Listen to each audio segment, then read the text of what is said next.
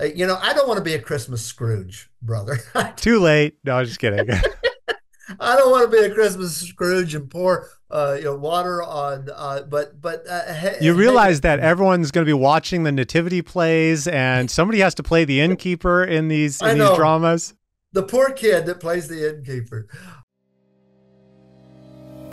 This is the Bible Sojourner, where we discuss issues related to the Bible, theology, and culture. I'm your host, Peter Gaiman, professor of Old Testament and Biblical Languages at Shepherd's Theological Seminary. Shalom and welcome.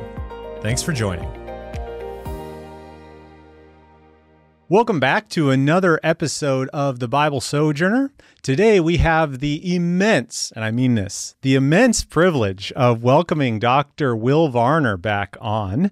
Dr. Varner is professor of biblical languages and biblical exposition at The Master's University in Santa Clarita, California. Dr. Varner, thanks for joining us. Thanks for the opportunity to come back. You know, you had me a couple of years ago, so I must not have did too bad for you to invite me back. So thank you.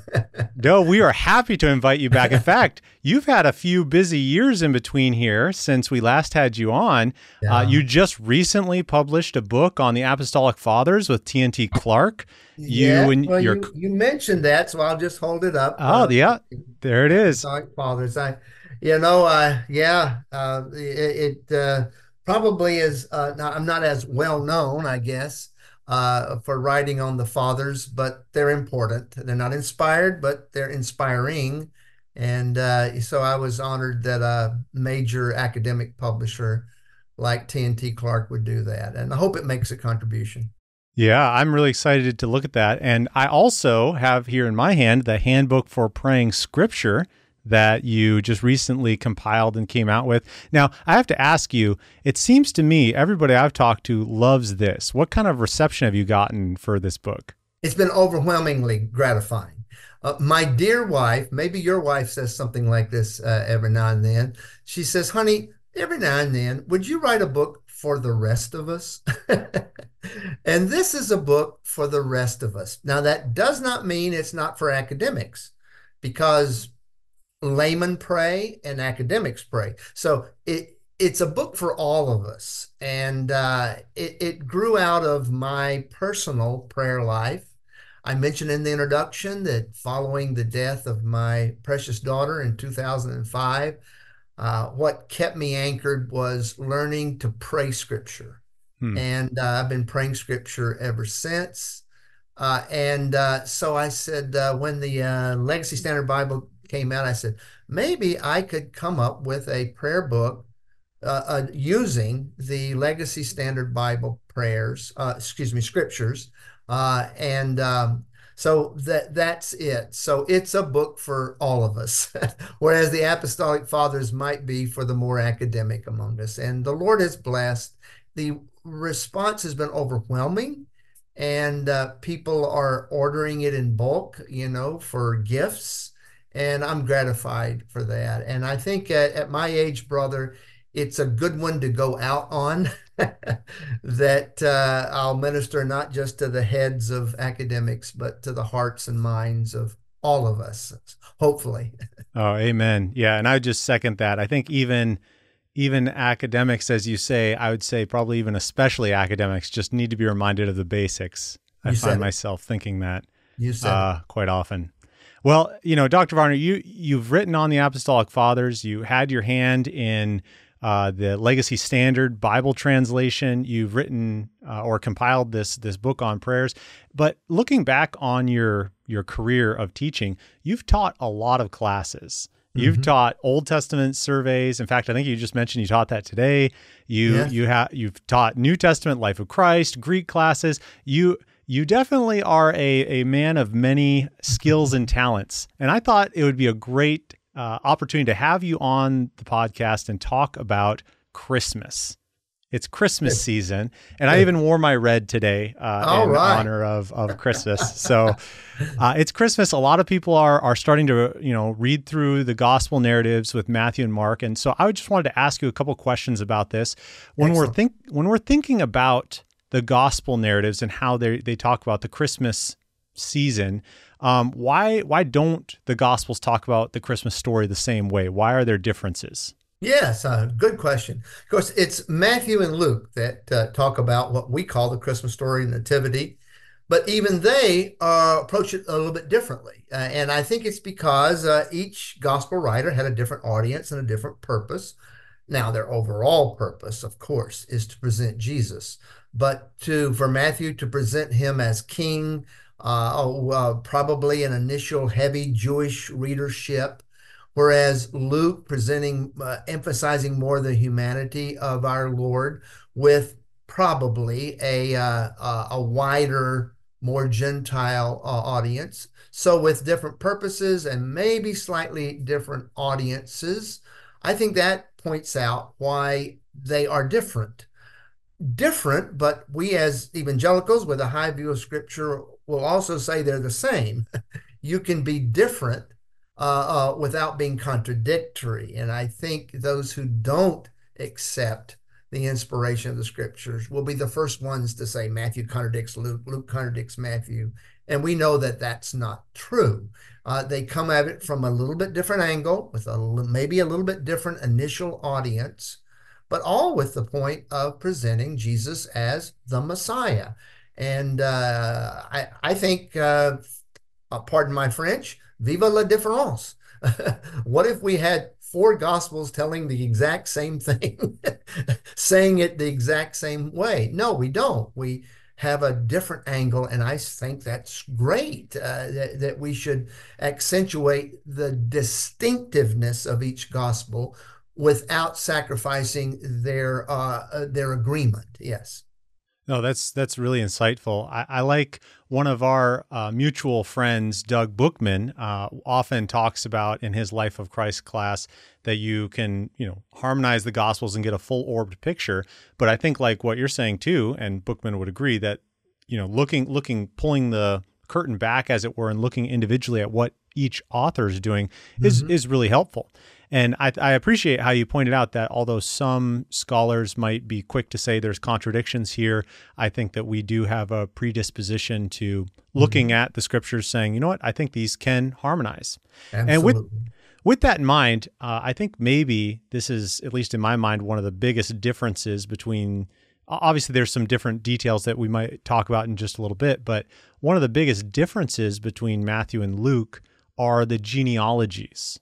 And so can you explain the significance of these differences and how scholars have kind of tried to talk about why there are differences? Yeah, well, let me sum it up and then I'll allow you to ask more specific questions.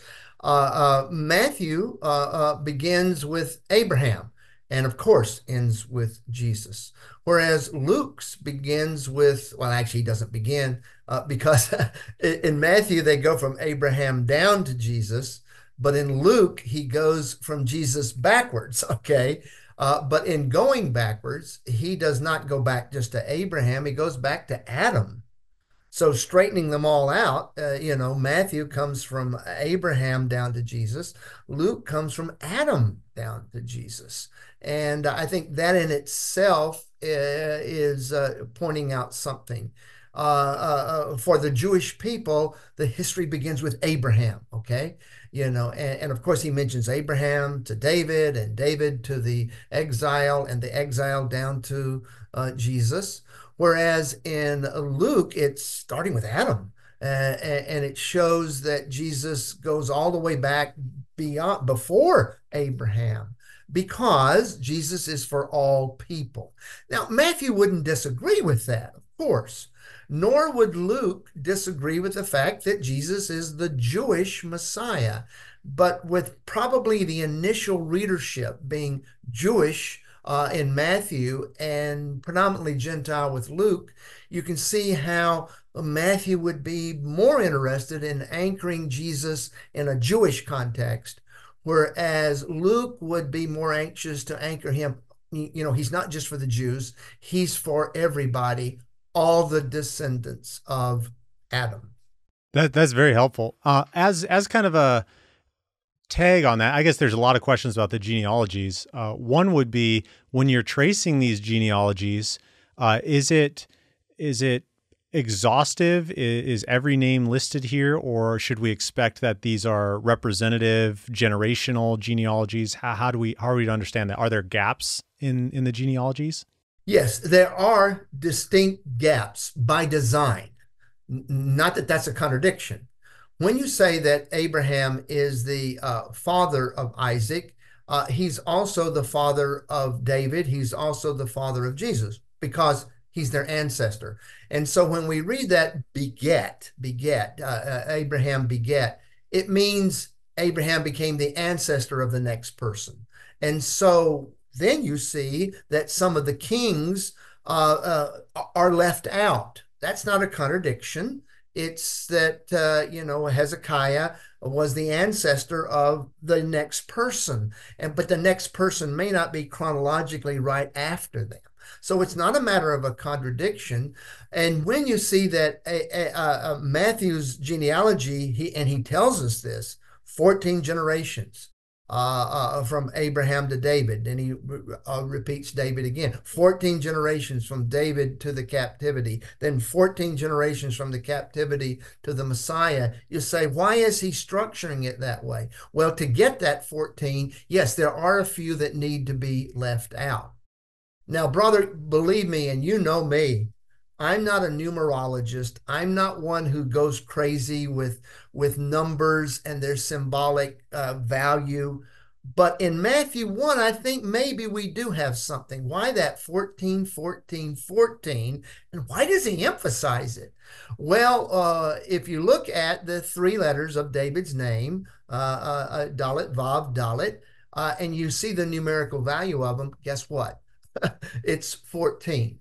Again, I'm almost careful to say that because I don't want people to think that I'm going crazy on numerology. I don't. But Matthew says it, and you just got to wonder, because David is so central in that genealogy, that perhaps it's artificially, not wrongly, but artificially constructed 14, 14, 14, because David is right there in the center. He's a descendant of Abraham, and he's the ancestor of Jesus, and that is why Jesus is called so much in the Gospel of Matthew, son of David. So, whereas Luke, he just goes all the way back. Could there still be some generations skipped in Luke's generation? Yeah, there could be, because some of the people we don't recognize in Luke's genealogy. So some can be skipped. For example, there's this this situation of Rahab and Boaz. Is Rahab that close to Boaz? When in the historical books they look like a good distance apart. Well, that could be some missing generations. Not missing in the sense of an error. The line of descent is the same thing, but intentionally omitted in the chronology. So, no, there's no contradictions there, and I'm sure you're happy to hear me say that. Yeah, you passed the test. And just to piggyback off what you said, too, just because I know some listeners are, fresh off the boat. They're, new believers thinking through this. And one of the things that you kind of flew by, but just to make sure everyone's on the same page, when you're talking about 14 being the number for David, and I think a lot of people know this, but for those who don't, the numerology teaching, gematria and other names of it, is you're basically assigning the number to the letter in the alphabet. So in Correct. English, we would do something like A is 1, B is 2. And so if you do A, B, C, you would add 1, 2, 3. And so you'd essentially have 6. And so Hebrew does the same thing. And that's what you were explaining, is that Absolutely. When you add the Dalet, Vav, Dalet together, you get 14. And mm-hmm. so that's why a lot of people have looked at that and say, this seems pretty conspicuous. And I agree with you. I'm not a big numbers guy with these special codes. But at the same time, you look at that, it's pretty intentional, it seems. Because Matthew himself mentions the number 14. Yeah, exactly. Mentions it twice. Yeah. Yeah, no, that's super helpful, and I appreciate you bringing up the connection between Rahab and Boaz and the skipping of generations, not to try to trick us, but just to, right. be concise, to paint a theological picture. Line of descent, not 1, 2, 3, 4 successive generations. It's the lines of descent that are there. Exactly. And on that note, this is kind of, I guess it just jumped in my mind here, but with regard to comparing Matthew and Luke again, are they tracing the exact same genealogy? I know I've read some scholars saying, well, one is the mother, one is the father. Is that reasonable, or are they tracing the same genealogy? You know, brother, this is a tough question. Yeah. And it's a question where good evangelical scholars who are committed to inerrancy may not agree. I personally think that Matthew's genealogy is clearly a legal genealogy of Jesus back through his legal father, Joseph, back to David through Solomon. But if we believe in the virgin birth, and Matthew does too, he's not the physical son of Joseph, but he's the legal son. And I suggest, and there are good people that disagree here, that Luke's genealogy is actually through his mother. So his actual physical genealogy is in Luke.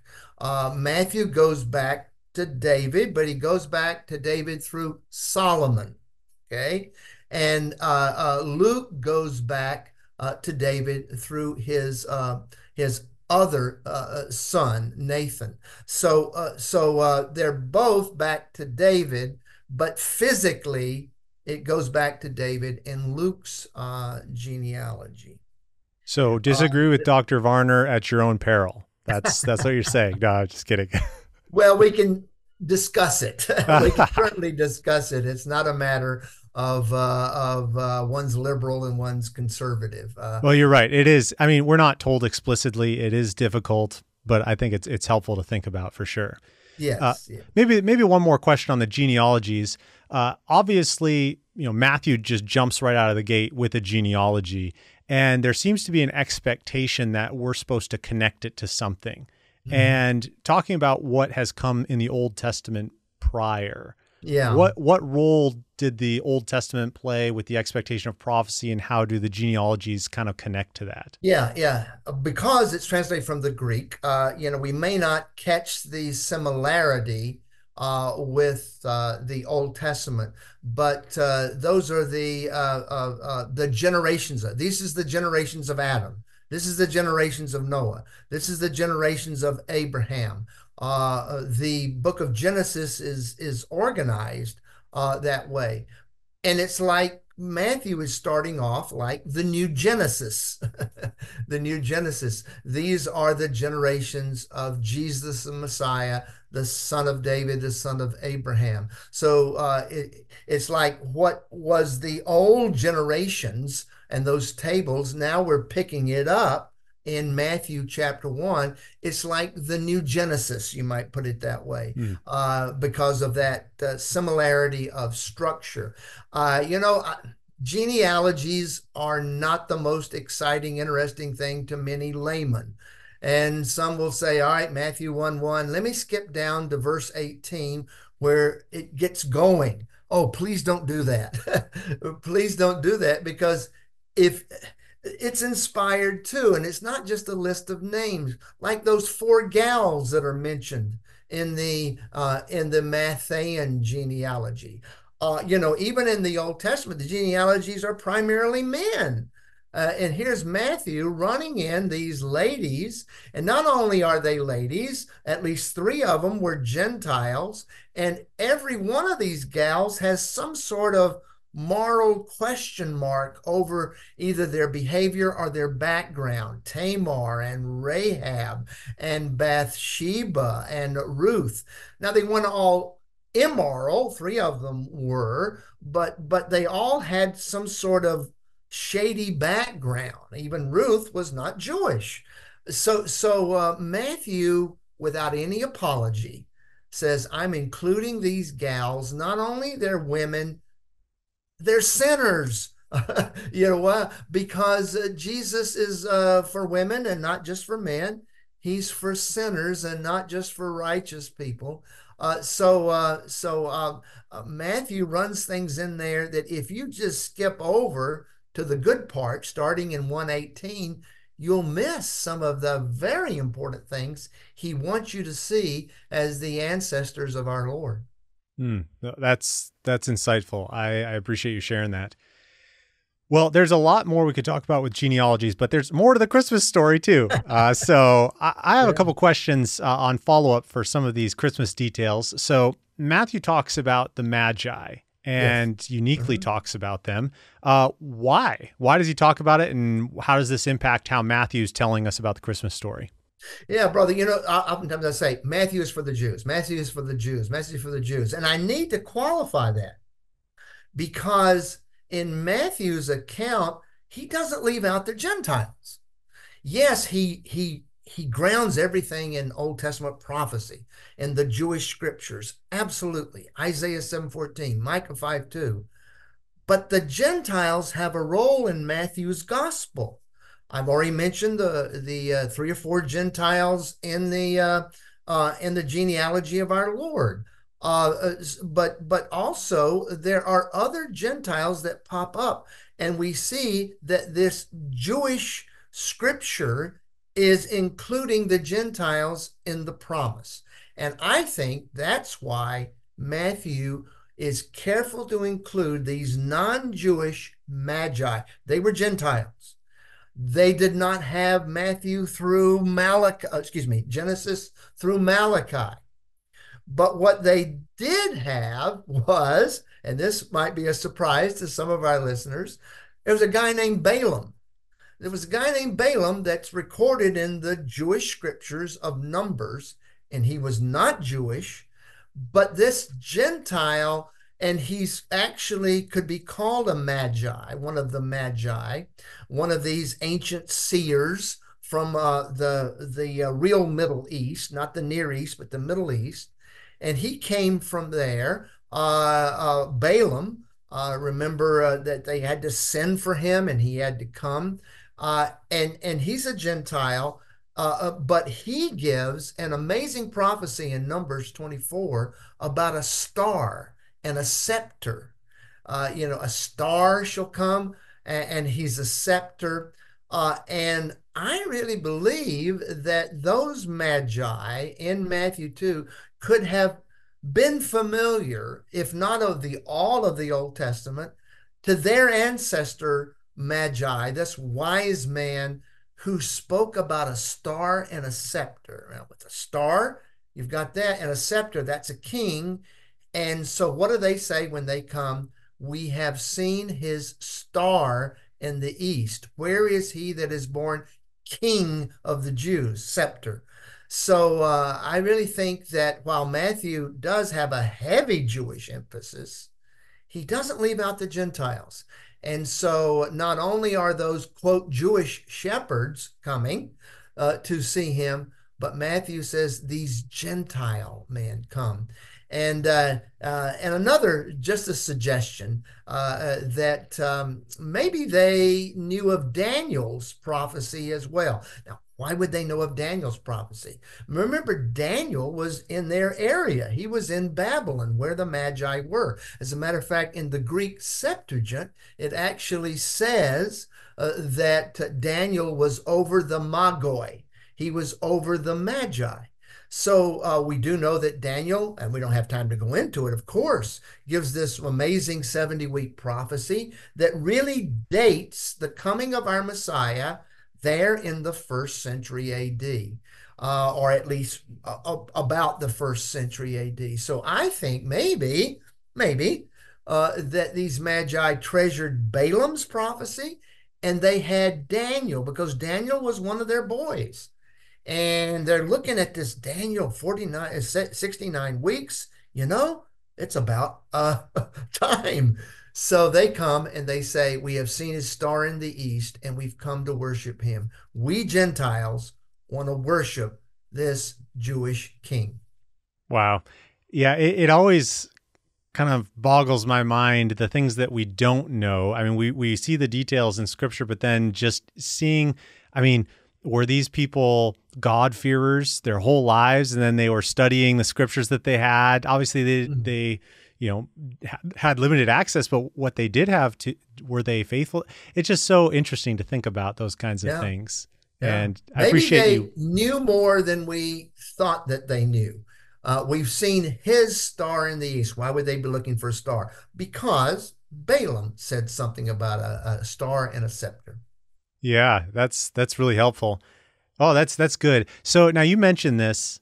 So I know, having sat under you in a variety of capacities, what you think about this, and I think the listeners would be, you know, very interested in this. So I'm going to ask it here. So the star, you mentioned the star, and I know you have this view of what the star is. Do you want to kind of walk us through that and share your perspective of what exactly the star was in Matthew's Gospel? Thank you for asking, because this is a little bit different than the way you've heard the story. Take it for what it's worth. See if I can convince you. Yes, it was a star, but oftentimes in the Old Testament, stars are symbolic of angels. Isaiah does this. Many other writers will speak about stars, angelic beings, as stars. So that's the one thing to begin with. Here's my concern, brother. The star that they saw, if it was a physical thing that we call a star, or maybe a comet, or what we call a star, it behaved very strangely in Matthew 2. It would appear and disappear. It would move. It moved from Babylonia to Jerusalem. Then it took a 90-degree angle south to Bethlehem. And then this star was over the place where Jesus was. Well, stars or comets or meteors don't behave like that. They just don't behave like that. And if a star or a meteor or a comet was over a house in Bethlehem, it would have destroyed the house, if you know what I'm saying. So perhaps the behavior of this, quote, star is telling us that maybe it's not what we think of as a physical star, but as is oftentimes the appearance in the Old Testament, a star is an angel. And if it is an angel, you can see why the angel would lead them. Maybe it's an angel in his brightness, you know, so he would still be bright like a star, but the angel was leading them. And if the star was an angel, it parallels then with Luke 2, because in Luke 2, we've got angels all over the place. We've got angels in the sky, the host of the angels saying glory to God in the highest, and on earth peace among men of good will, or men of good God's choice. So you've got angels appearing as angels to Jewish shepherds, but an angel appearing as a star to a non-Jewish people, the Magi. Take it for what it's worth. We still agree that he was born in Bethlehem, and whether they were led by a physical star or a symbolic star and angel, we agree that both Jews and Gentiles, Jewish shepherds, Gentile Magi, came to worship this Jewish king. Now, if somebody's, because I'm sure, you know, there are a lot of people that are like, I have never heard that before. And you wrote a journal article on this at some point, didn't you? I not only wrote a journal article on it, in a journal that maybe a lot of our visitors, our viewers may not be able to get a hold of. It's a British publication.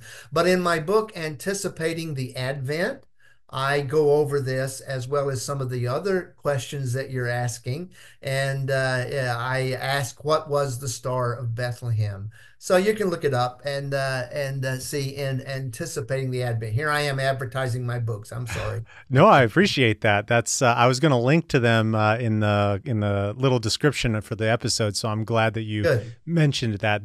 That'll be helpful for people who want to follow up on that. Good.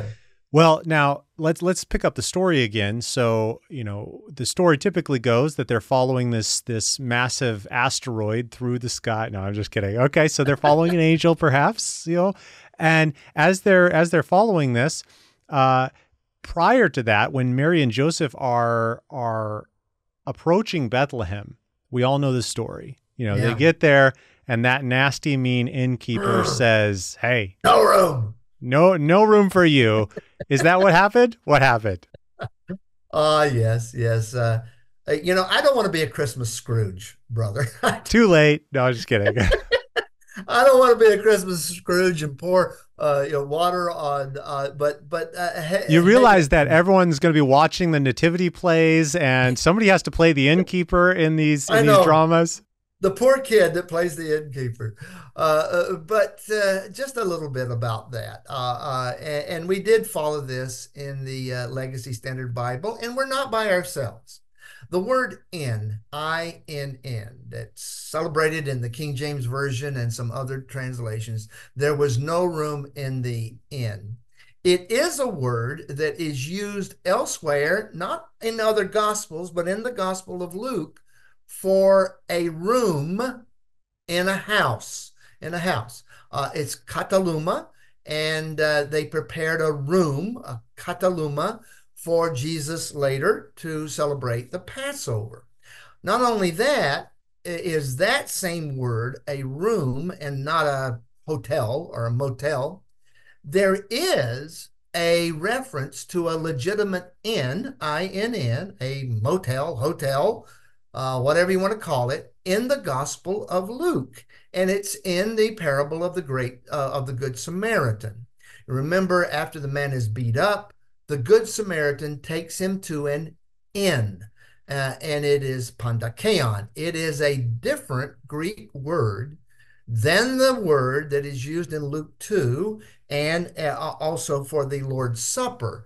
So what I think is going on there, kataluma means a guest room. And so by the time that Mary and Joseph get there, probably in a relative's home, because remember, he was of the house and lineage of David. It was sort of like his ancestral home. There was no room in the guest room. So they had to stay downstairs. Now, and I'm not even sure it's a separate stable, because downstairs in ancient times oftentimes was the place where the animals were. And well, people were on the second floor. So maybe it was simply on the first floor where the animals were, and there was that manger. The manger was probably not made out of wood. Those flimsy little mangers that we have in our nativity scenes would have been knocked over by any sheep. So we found some stone mangers, and brother, you've been there. You've seen these at Megiddo. These stone mangers were probably what Jesus was placed in. They're hefty. Yeah. At Megiddo, you see them.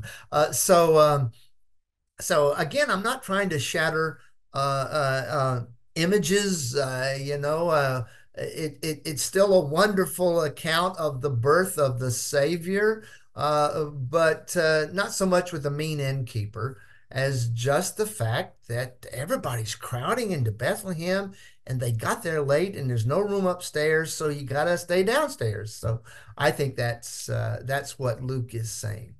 No, I appreciate the clarification on that. And I think, if our kids' Christmas plays are, slightly inaccurate, I think we could have a little bit of grace and patience with the productions. That's okay.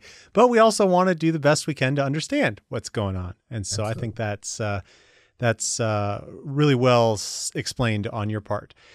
Now, bouncing back to this idea of the Magi versus the shepherds. Mm-hmm. Maybe we could conclude with this kind of question.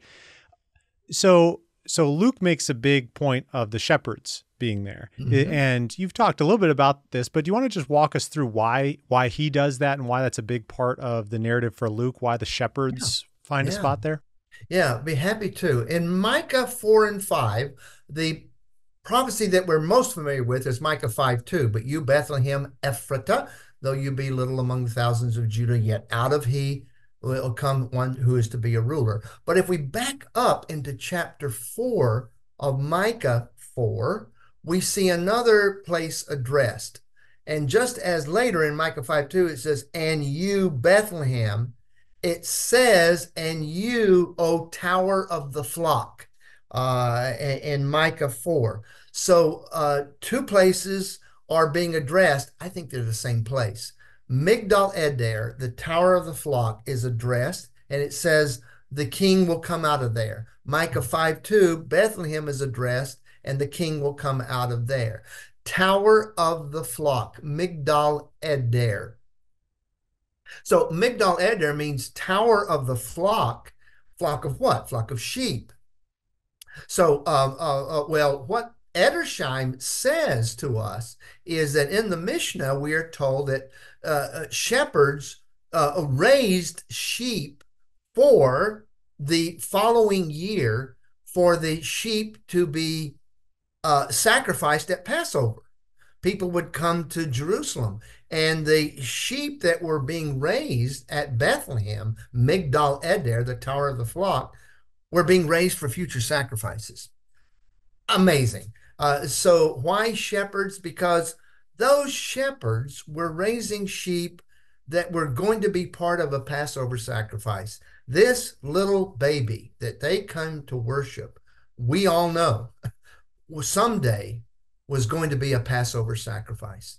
The Apostle Paul says, Christ our Passover is sacrificed for us. The Gospel Passion Week accounts say that just as they set aside the sheep 4 days earlier, so Jesus was set aside in Jerusalem. And then on Thursday and Friday of that same week, he became the Passover sacrifice. So I think that's why measly, poor, maybe ignorant, according to some shepherds, are have a role there because of the lambs and the Passover sacrifice that they were actually participating in anticipation of Jesus being the Passover sacrifice. Thank you for sharing that. That's helpful. No, I think, you know, it's really kind of neat to see all the little details and how they, you know, work together to form an overall narrative framework, help us appreciate the Advent season of Christ's coming. Now, you mentioned your book already, and I wanna ask a follow-up question. I'm sure people will love to buy the book and benefit from that. But having written that book and looking ahead to the Christmas season, and I know people listening to this, you know, getting ready for Christmas, you know, do you have any pastoral or, you know, just wisdom, advice that you can give to us as we approach the Advent season? Mm-hmm. What kind of things should we keep in mind? Advent is a time of light, Christmas lights, everything. And yet, it was a not so silent night. It was dark. Here's Herod. I'm going to kill that kid. I mean, there's a lot of darkness going on.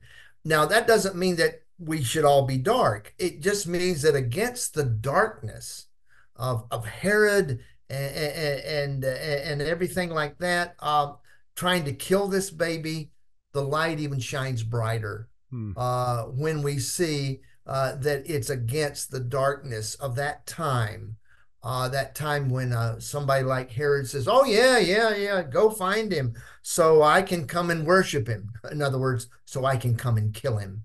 And amidst the joy and the beauty of this little baby, there's going to be some boys under 2 years old that are slaughtered. So what I'm saying is not to put a damper on Christmas. I'm just saying that it was a time of darkness, but that makes the light of the Messiah that much brighter when we see that it was a not so silent night. It was a noisy time of anti-Jewish and anti-Messianic feeling, but I'm going to be happy because my Savior was born in the midst of that, and he is the light of the world. Amen. No, that's great. Thank you, Dr. V. Appreciate that. Now, as we wrap up here, I remembered as we were doing this interview that you recently got the good news that your series on teaching the land of the Bible has been made public. Oh, my. And I didn't know you were going to mention that. Yeah, well, I have to. And so can you just tell us a little bit about that? I mean, that's pretty exciting. Yeah, about 10 years ago, about the 45th time I'd been to Israel, we were able to get some money to hire two videographers to go with me on a full 3 weeks where I went to every single site that I could go to, and they videoed me teaching there at those sites, like in Bethlehem and those sites, Jerusalem, every site we could squeeze in, we did. And they videoed it, and it's been part of the online course. Now they've made it available to everybody. It's 34 hours of my teaching at these biblical sites. The site is the Center for Thinking Biblically, and it's free. It's entirely free. You don't pay tuition like you have been before in the course. You can get all these videos, and you can watch them at your own pace. You know, each video is somewhere 10 to 15 minutes. Then there's another video, 10 to 15 minutes. And it's free. It's on the Center for Thinking Biblically on the Master's University site. Thank you for mentioning that. Yeah. And so, I mean, somebody could say, hey, I want to learn about Bethlehem, and could look at the video on Bethlehem, see you teach there. That would be great. Thank you for mentioning it. Yeah, absolutely. Well, Dr. Varner, it's been a real pleasure to have you on the podcast again. I know that you're a joy to all your former and present students, so thanks so much for joining us. Well, it's a joy to see a former student like you serving the Lord in the significant way that you are. Thank you. Praise the Lord. Praise the Lord. Well, again, a special thanks to Dr. Varner for joining us on today's episode about Christmas and some of the Christmas issues that we run into reading in the gospel narratives in Matthew and Luke primarily. I hope it's been helpful for you. If you want to examine some of the things that Dr. Varner said in detail, you can look at his book, Anticipating the Advent. I'll put the link in the description below. And I've also linked to his free article. It's a little more academic, but you can access that from the Tyndale Bulletin. I'll put the link in the description as well, where he does a discourse analysis of Matthew's narrative and talks about his view of the star being an angel. So you can check out those in the description below. And if you want more information about me or the blog, the podcast, you can visit petergaiman.com. If you want more information about Shepherd's Theological Seminary, where I teach, you can visit shepherds.edu. Until next time, may the Lord bless you and keep you, and make his face shine upon you.